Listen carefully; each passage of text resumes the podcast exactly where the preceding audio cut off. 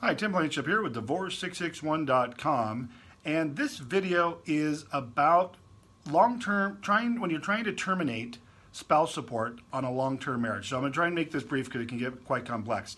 In a long-term marriage, anything over 10 years, the rule of California is that uh, the court will retain jurisdiction over the issue of spouse support indefinitely. So it means you guys can say no spouse support, zero support order, However, the courts will maintain jurisdiction over that, meaning at any time in the future, either one of you could go back to court and ask for spouse support if there's a change in circumstances, such as a job loss, etc. A lot of people don't want to leave that door open, even though policy is that the courts will maintain jurisdiction indefinitely. A lot of our clients uh, want to terminate jurisdiction over the issue of spouse support, even on long-term marriages, so they don't they can close that door and never have to have that issue of being revisited down the road.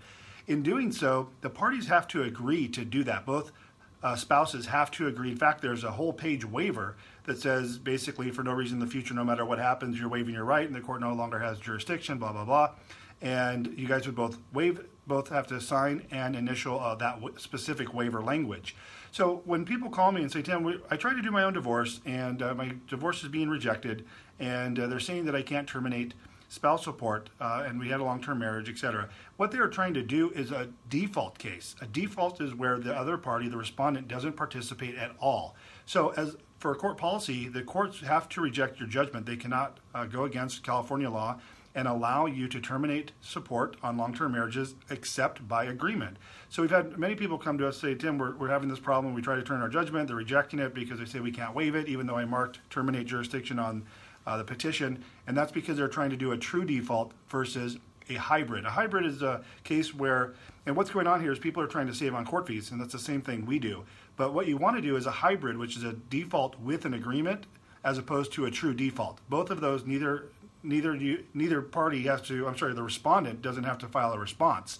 So the, the, same court fee savings is there, but people get confused between a default and a default with agreement. So if you're trying to terminate uh, spouse support on a long-term marriage and you guys are sign the waiver language, then you need to uh, have the other party involved. Still don't have to file a response, uh, but then you can terminate support on a long-term marriage.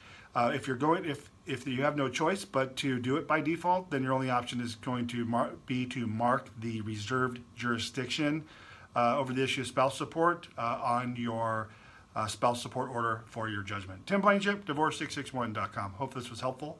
If you want to schedule a call with me, you can go to divorce661.com and you can uh, do that through the blue button. Says schedule a call with Tim. And if you need my assistance, uh, feel free to set that up and I'd be happy to talk to you about helping you uh, prepare or finish your divorce in California. Thanks so much for watching and have a great day.